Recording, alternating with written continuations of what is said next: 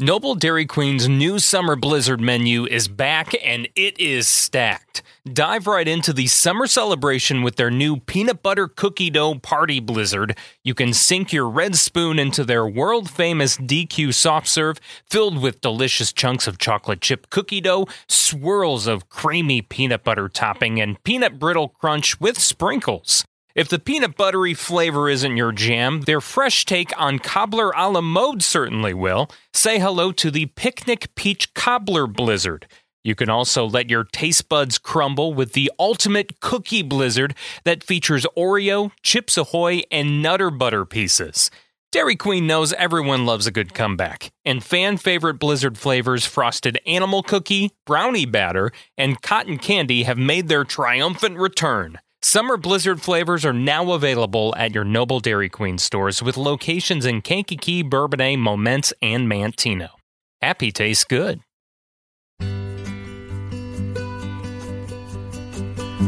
Thankful for the way these stories hold on to the lifetime we won't get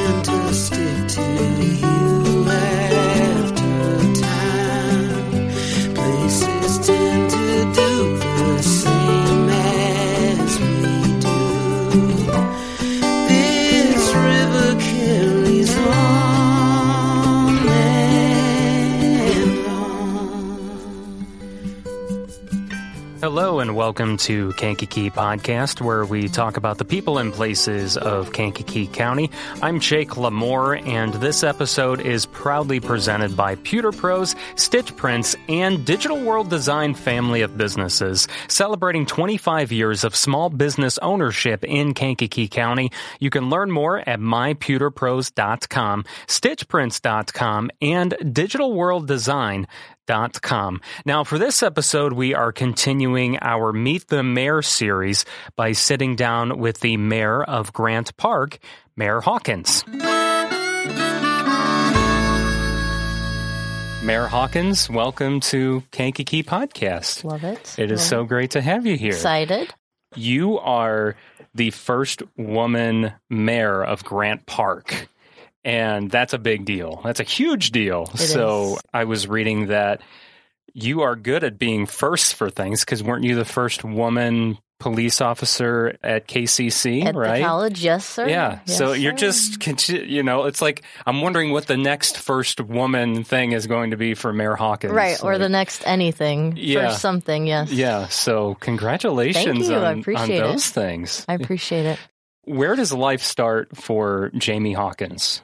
I was born and raised in like the South Heights, Illinois area. It's a little bit further north. Is South Heights Chicago? That's not Chicago Heights, right? Is No, or is well, it it's near? like South Chicago Heights, and then there's Chicago Heights and Steger. They're all like south of Chicago. They're like suburbs of Yes. suburbs of Chicago. right. I mean, they're not that far really from Grant Park or from No, it's like Beecher. Uh, yeah, it's like twenty-ish minutes, depending on which way you go. And then fast forward to my first cousin, Stacy West. She got married, moved out to Grant Park, and we were all like, "Oh my God, you're living in the boonies! you, it takes so long to get there." We're all like, "Come on!" And then. Next thing I know, my mom's like, "Hey, we're moving to Grant Park. The schools are good." All this, I'm like, "You can't leave me out here by myself." like I'm newly divorced, two young kids. I'm like, "Man, what am I gonna do?" And a year later, I'm like, "Mom, I'm coming that way. I'm gonna come by you guys because Jace, my oldest, has to go to school." I'm like, "I'm coming that way," and then we all just slowly started migrating out here. so, how old were you then when you came out? I So- was early 20s. So right after I was divorced in 2003. So it was like shortly after that, probably 2004, 5 ish. Okay. Yeah. So you've been here quite a long time. Oh, yeah. 20, 20 years. 20 years. Wow. Yeah. Most Yeah. people are like, You've been here 20 years? I'm like, Yes, I'm the quiet one that everyone's like, She lives here? Yes, she lives here. what kind of things were you interested in in high school then? Were, were you interested in government? I know you were on student council. I mean, I was on student council in like sixth grade, and I think I was only on it because they were like, Jamie, we need another girl. Can you Uh-huh. be on student council? Uh-huh. Like, oh, okay. But no, high school, I went to Bloom Trail, which isn't the best high school. I know And, Bloom. Yeah. Yeah, very crowded, very just all over. They're from all over, like Steger, South Heights. So I, I honestly, I ended up dropping out halfway through my junior year because it was just too much. The fights constantly happening. Couldn't learn anything. Like grades were suffering. My mom was like, "What's the point of going to school if you can't get a decent education?" So I did. I dropped out when I was sixteen. Then did you go to community college then to get your GED? Was that your mom's like trade off, Yeah. or was she just like, no, just go to work? No, no, no, no, no, Okay. no, no. I went to. Uh, I actually got my GED at Prairie State in Okay. Chicago Heights. Yep. And then right after that, I just hit the workforce running. I was working two or three jobs at a time, just doing what I could to help my family. So How did you end up working in law enforcement? Uh, you were a, a police officer for Beecher for long time. year- yeah, that was my first law enforcement career. I never saw myself in policing. I was working at a bank at the time. I had three young kids and I just felt stuck. And I was like, man, what can I do? And I somehow got a call, one of those cold calls, and they were like, Hey, do you want to go to college? And well, it'll be you you only have to pay so much and you can get student loans. And at the time I was like, Oh, okay, let me go to college. I got a degree in criminal or uh, crime scene investigation, which I was like, Oh, I love this. Well now what do I do with it? Where I- was uh, where was that at? Um it was an online course through Everest College. I remember seeing commercials for, for Yes, that. I was one of those suckers. Unfortunately, in a bad way or in a good way? in a Did it bad end- way Did it, because it was was it end, ended up being a good program or was it was a good program. But now that the Corinthian colleges are closed, like I can't even prove that I went there because they're closed. So my associates that I have is like non-existent now. man? But I still have the mounds of student loans that they talked me into getting. So I'm Of like, of course you do, because those don't end because No. because what another financial institution probably bought yep, they just buy or- them and buy them and buy them. Yeah. Yep. So you're still paying I'm still somebody. paying. Yeah, somebody. I pay them, and I'm like, okay, well, paying But your nothing, but- degree isn't any good. Well, I they- mean, it's good, but I can't. I can't get like my transcripts or anything because the colleges are closed. so if you're going to continue Yeah. education Yeah. at some point, which I don't know, Which I did. I did. did, okay, But I had to start all over, so Oh, it kind of stunk. man. But So back to G or uh, general eds and yeah. all that. Yep. Mhm. Gen eds. Math, English. English took me five times to pass. I'm not so that just lie. means you're super smart now. you had to go back and you had to relearn those Yeah. courses. So Yeah. it just means you know more than the rest of us. I- would um, hope so, but no. so you So I'm reading a paper and Yeah. I'm like, oh, look, Beecher Police, they have an ad in the paper of all things for part time police officers. And I was like, let me try it. I go to Beecher Police Station. I meet Linda, the lady who still works there. She's amazing, the administrative assistant. And she's like, Are you sure you want to apply here? Because at the time I was like 99 pounds, little tiny girl, looked like you, you shouldn't be a police officer. And I was like, no, I, yeah, can I get an application? I'll fill it out. Filled it out. And a couple months later, they called me, did the background, did the fingerprinting. I met with, at the time, Chief Weisgerber, who unfortunately has passed away, but he was kind of like um, an older uncle that didn't really have a filter. So he would say some inappropriate things, but it was just like he was stuck in his old ways. So I, you just kind of get used to it. But I met with him and he's like, you know, kid, it's not like it is on TV. Those were his exact words to me. And I was like, wait, what? okay. And I didn't get it at first until I started doing it. And I'm like, man, this isn't, not that I thought it would be like it is on TV, but I'm like, man, this isn't. Because on TV, the people don't yell at the police officers and call them names and like, yeah, you know, so. and and they solve crimes in Yeah. 45 40 minutes. yep. you know. So you went through the academy. I went through the part time That- academy, the Niemern Academy for that, which was nine months of. It was like every other Saturday. You go to class, you learn the basics, and then sometimes hands on stuff. And this was in what the to mid 2000s? 2006 because I graduated in 2007, December of 2007. from so- college. From the academy. fr- From the oh, from the academy. Mm-hmm. Excuse me. So going through the academy for you, what was your experience?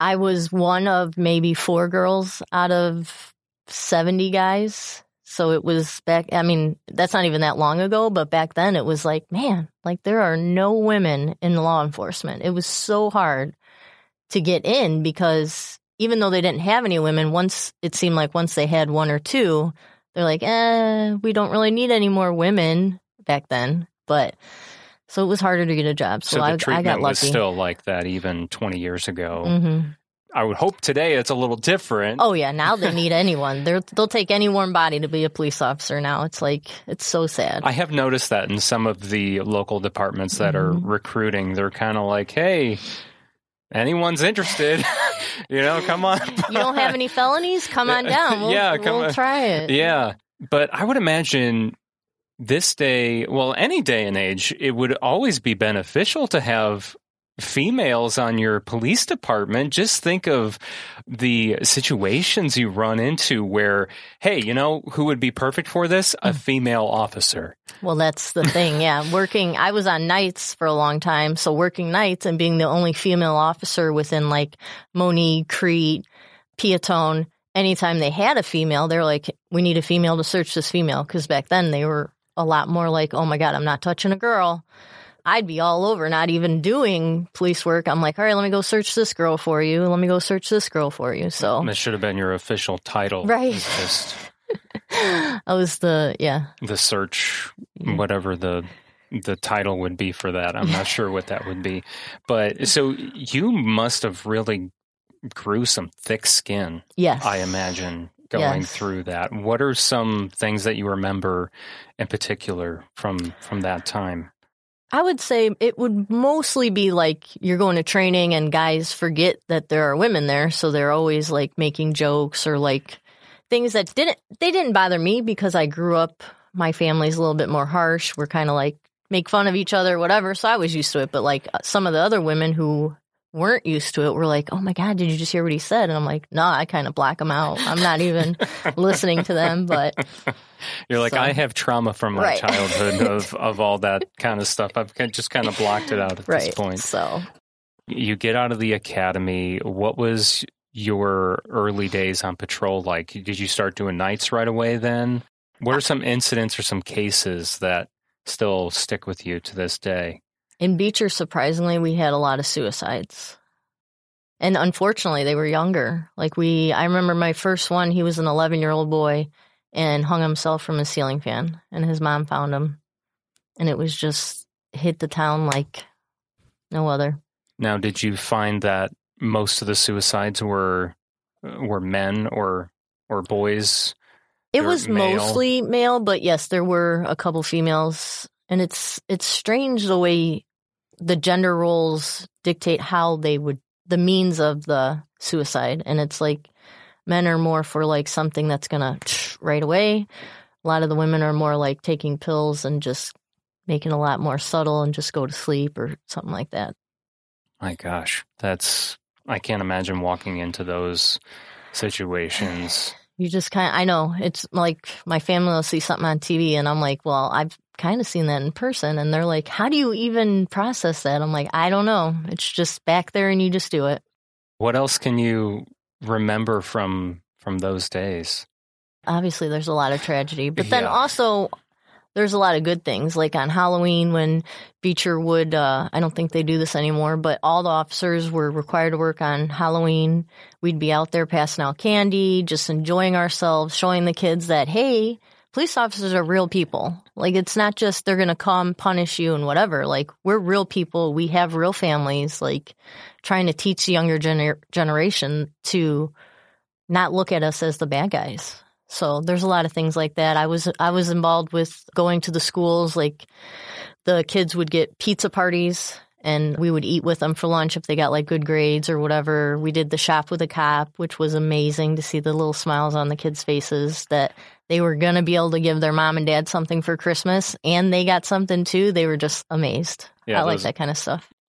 I would be curious to hear, and I know obviously you're in a different position nowadays, but just your experience as a police officer that's still a big topic of police reform and Yes. all that stuff. So like in your just from your experience, what to you are are some of the answers or things that should be tried that can help lead us into this new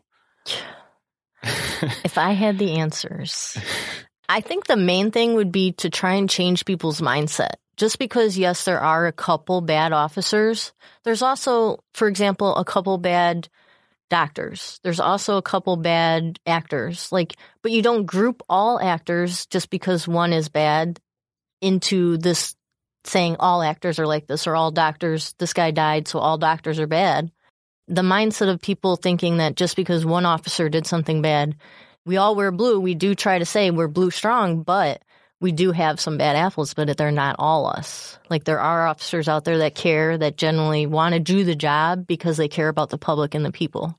So I think that would be the main thing to reset people's minds and be like, look, we're not all bad. Yes, there's bad seeds, but there's some really good ones too.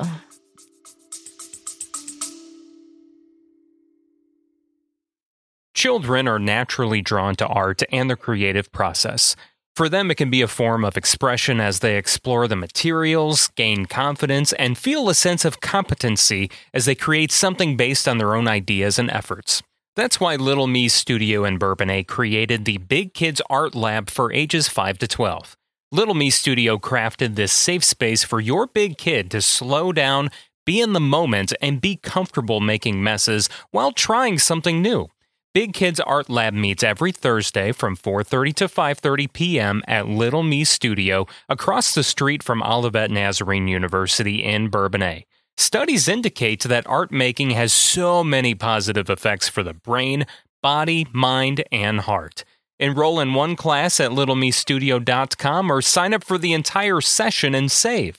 littlemestudio.com to sign up for Big Kids Art Lab.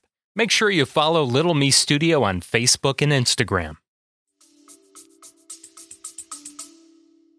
Do you find that a lot of your calls were mental health related? Because that also seems to be a big topic of discussion, too. It's like a lot of these calls police officers are getting are for they're for mental health Mhm. needs and it's like should that be a police officer's job are they trained to do that when I was an officer, eh, I still am, but when I worked in Beecher, we did we took a CIT training, which is a seven day training. It's forty hours, and it was specifically towards mental health cases. Not that they're trying to give us a degree, but say you come across this, here's a way to talk them down, or like get on their level and calm them down before you have to restrain them, fight with them, or whatever.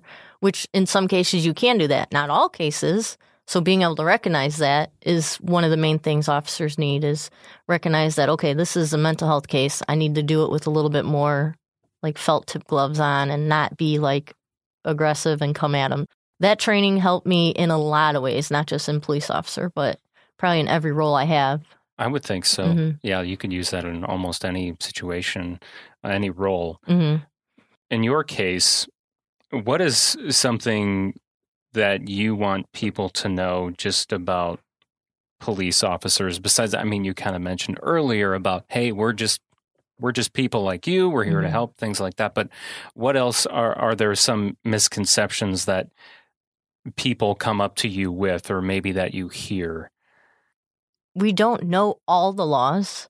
So obviously we're not perfect. And anything that may happen besides like God forbid someone dying is fixable.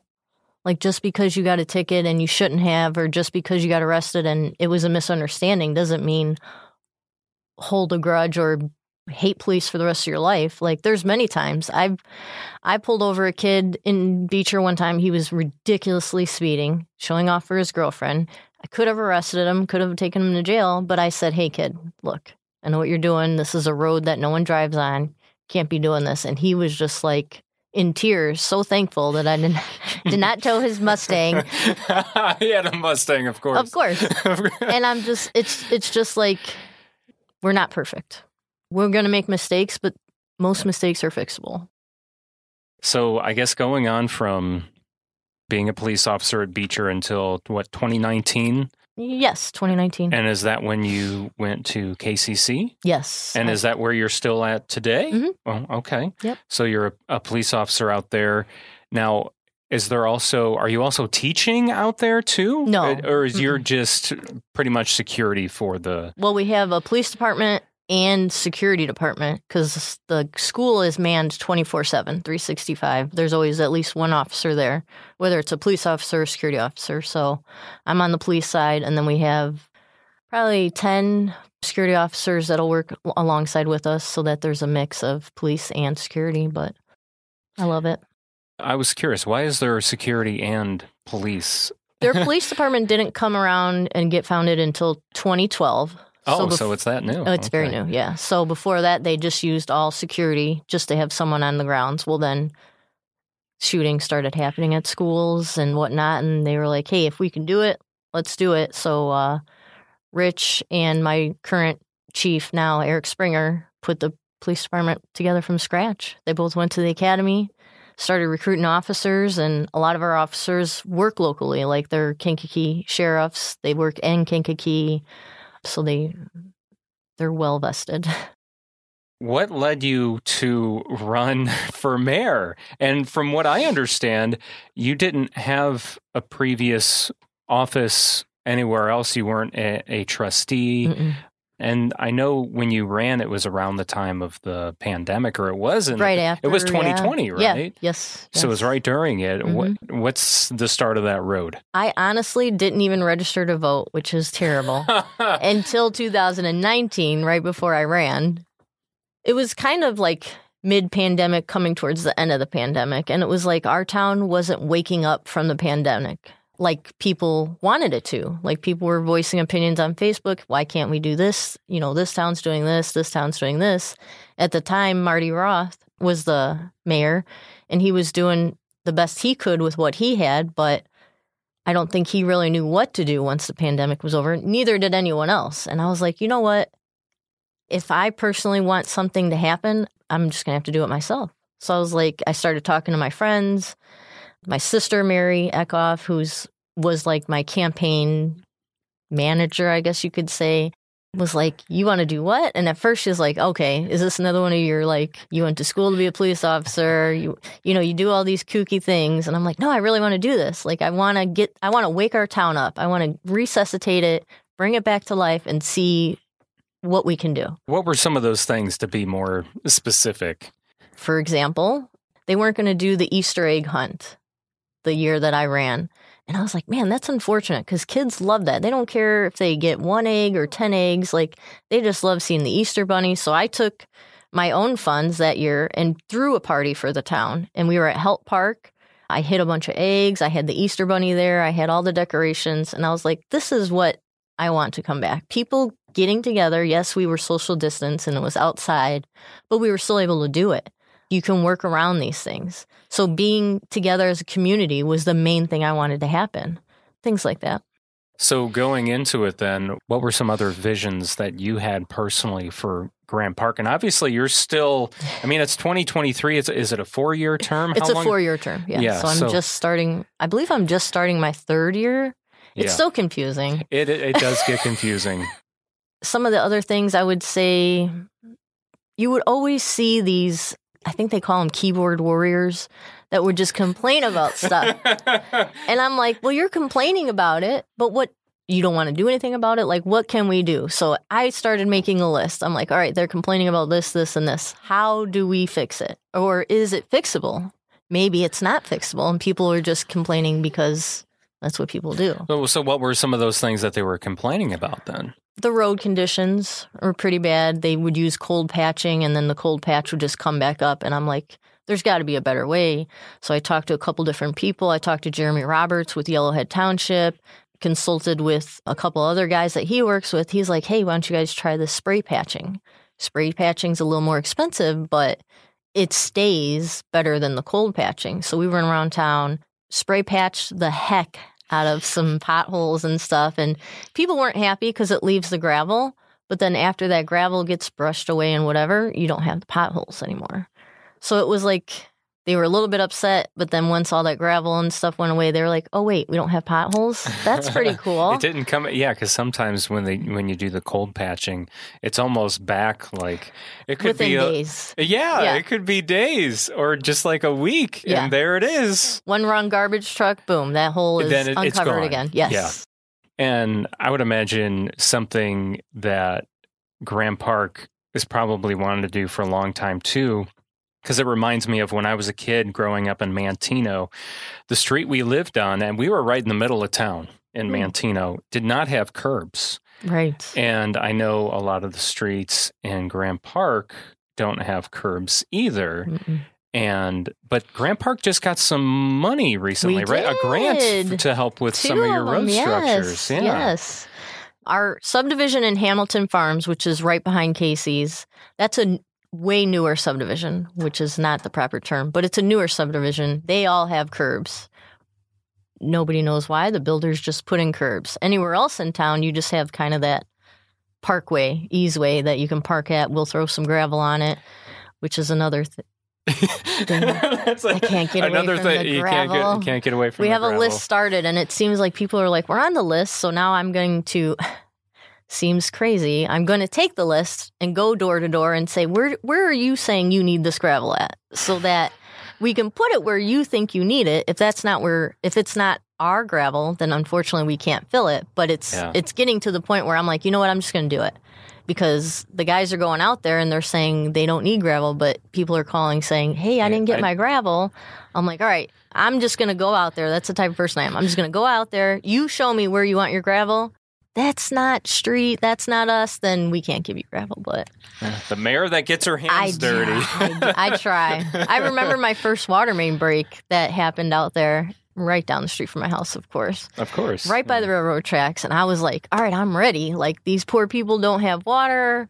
I went to the dollar store i got a couple cases of water all this stuff. I'm like here you go passing it out to the people and they're like i'm sorry who are you? I'm like oh i'm the mayor. I just got elected. Like here's some water. I know you don't have water but here you go. And they were just like okay thank you that just goes to show what kind of person you are. It That does, is it very, does. very kind. very mama bear Yeah. very mama bear. We we uh, mentioned we talked about that a little bit Yes. before we started recording. So, what are some other things that you're looking to do or that are currently in the in the works in in Grant Park that We you want to talk about? we have coming up is uh it's a walk path that was started with the previous administration.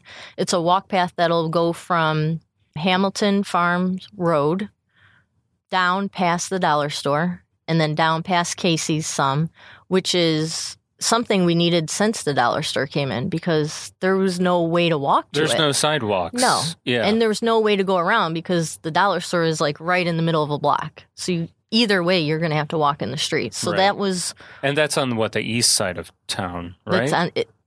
the dollar store. Yes. that's the east side of Yes. town. Yeah. So this walk path will be coming up. That's also we got a grant for that. Thank you to our engineer Neil Pigosh. Uh, he gets us all these amazing. He files them and whatever gets us all these. So that's another 2080 split. That is gonna. We're gonna have a groundbreaking ceremony. I believe it's May 27th. Okay, so this month. Yes. Okay. It's a Friday Friday morning. Mhm. To start it, Yes. D- building it. Mhm. Okay. Yep. They're Well, going to start great. the day after Memorial Day, and that project should go until probably August ish, depending on. Does it go past the dollar store, or does it just go right up? does oh no, it it'll go. the- well, the yeah, it'll go from Hamilton Farms, which is an intersection of Dixie, the first intersection. Oh, right, right, right. Mhm, pa- I'm not yep. thinking. Yep. There's that hidden. Yeah. Everyone forgets about yeah. it. Well, and So I, we'll you know, there. like I've, I've did, I've never lived in Grant Park. I've been there several times. Okay. But I got to picture it in my my brain a little bit. I'm terrible at that. So- When we're at meetings and they're like, "Yeah, the house at 105 Meadow, blah blah blah," and I'm trying to picture it. I'm like, "Wait, where are we at?" yeah. What do you feel like you're most excited about? You know, you got the path. We got the path coming up. We also have, which is a project that I spearheaded, the safe route to school. So it's going to essentially be a walk, another walk path along Essen Farm Road, which is where our high school, middle school, which is unfortunately one building, but it's fine. Well, you're a small town. Yeah. So There's no direct way for kids to walk, say, from my side of town to the school safely. So Neil Pigosh was like, Hey, are you interested in one of these safe routes to school? And I'm like, Of mm-hmm. course, anything for kids, yes. So they'll they'll build a walk path. It'll be on the north side of the road. It'll start at we call it Slaughterhouse Road because there's a slaughterhouse on it. Twelve thousand is what it's called.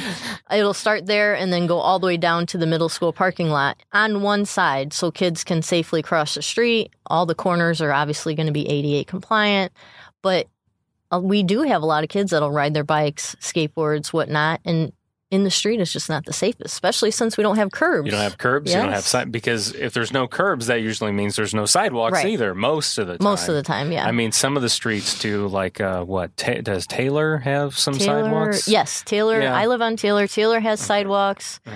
but I think that's mostly because it's along Route One, Yes. so it's right there. yeah. But like in other parts of the town, I don't understand it, and I'm sure there was a reason. Like they would have sidewalk on this side, but then you'd have to cross over and then walk down the sidewalk on the other side, and I'm like, why Mhm. would they do that? I don't know. There's, I know there's an answer to that. There's- Not there really probably sure. is. Yeah, not really sure where that comes into play. That's too much history for me. what are some other hurdles that Grant Park is currently trying to to get over? In your opinion, obviously.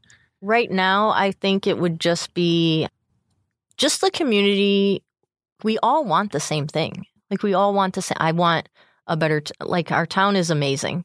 Obviously yes we need better streets some sidewalk repairs and whatnot but we still enjoy living there.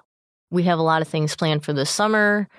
It's just somewhere that people enjoy living and are proud to say you know what? I live in grant park no there are no houses available because that's how awesome our town is we did have our end of year budget meeting last night, and we did end in the black again, two years in a row. So that's amazing for a small town like ours. The truck stop did have a lot to do with that. There's Ah, um, yes. tax, yep, their taxes that we're getting in from that, and then also a lot of the gaming machines. People love to gamble. I mean, if you want to gamble, go ahead. Yeah. So we got gaming machines. Just everywhere. do so responsibly. Right. Don't overdo it, Yes. Yeah. but enjoy yourself. We have a lot of things I'd like to get done, but Mhm. I mean, it is pretty remarkable that you did get a truck stop there. That's a good thing. That's a good sign, and hopefully, that's helped Grant Park too oh yeah. with saying, "Oh, maybe we should think about maybe doing some Mhm. some business there in Yes. Grant Park." Is there anything else that you want people to know about you or about Grant Park? I just tell people I'm just another person. Like, yes, I'm the village president or the mayor, but I, I've since the beginning I've told people if you see me in the dollar store in my pajama pants in my scrunchie, by all means, if you have a question, ask it to me. If you have a concern, I'm open. I'm always, always trying to get people to come to our boards meet board meetings, even if it's just one or two. Like, just come and hear what's going on. I do know past administrations, which is no fault of their own, that's how they wanted to do it, weren't as accommodating to people coming in and speaking. And that's fine. But I do want people to come in. I'll let you come in. Some people just want to be heard. If you want to come in and voice your opinion and tell me, you know, I'm doing this, this, and this wrong, that's fine. And I'll take it into consideration. Maybe I am, maybe there is something I could fix, but I just want people to come to the meetings and voice what they're doing or what they want done because otherwise, Well, how do you know? right. If people ask me words to describe myself, like three words, I was thinking about that. And I think the first one would be a mother. I'm always going to be a mother to my kids. I love my kids to death. How many kids do you have? Three kids. Three kids. Okay. Grown too. Oh Yeah, my God. Really? My son is 24. Wow. Yes. Okay, so you started young. I did. I started at 19. okay. My daughter, Tegan, is 21. She and her boyfriend just bought a house in Maryville. And people are like, How did a 21 year old buy a house? I'm like, Hey, she's hardworking. She knows what to do with her money. You say, well, you see who her mother is? That's Jamie. Hawkins is her mother. Yeah, Jamie Hawkins is her mother. That's how. Yep. Yeah. And then I have McKenna, who's 16. She's my baby. She's a junior. Before we close out, too, what's the best way for people to contact you if they have any questions? Um, they can always call the village hall. Leave me a message. My administrative assistant, Carrie, she will pass it to me right away. Um, I do have the email that is bombarded every day with so many emails. That's, pro- I mean, you can reach me by email, but it's like, I have another email. and then, unfortunately, living in Grant Park, not unfortunately, but living there for 20 years, a lot of people already have my phone number, yes. which is like, First time I got a text from someone and I'm like, I didn't give you my number. Oh, that's right. I I you coached so and so. Right, I Yeah. coached your kid when she was in softball 10 years ago. So of course you still have my, phone number. yeah. but yes, so And you haven't changed it. Right, no. I've had the same phone number probably You're 40 shoot, years. why didn't I change that when I took office? I should have. Right. No, yeah. I would say contact the village hall or everyone knows everyone. If you know someone that knows me, just say, hey, so and so. Facebook Messenger, a lot of people reach out to that. I'm on Facebook. Really, anyway. Well, thank you, Mayor Hawkins. Thank you and- so much. Yeah, this was fun. It was. And uh, I look forward to seeing what other things happen in Grant Park. Me too. Me too. That does it for this episode of Kankakee Podcast. I'm Jake LaMore. Thank you so much for listening. We are proudly presented by Puter Pros, Stitch Prints, and Digital World Design family of businesses, celebrating 25 years of small business ownership in Kankakee County. You can learn more at myputerpros.com, stitchprints.com, and digitalworlddesign.com.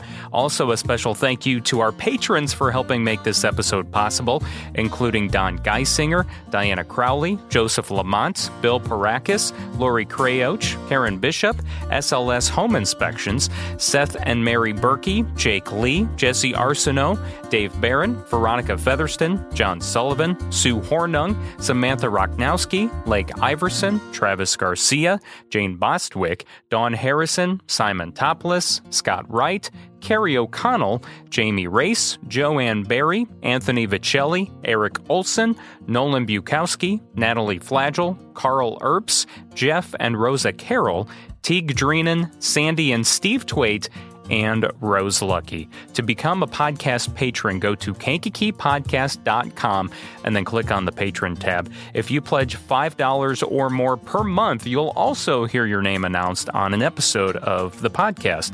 There is also access to extended versions of episodes, video versions, and more.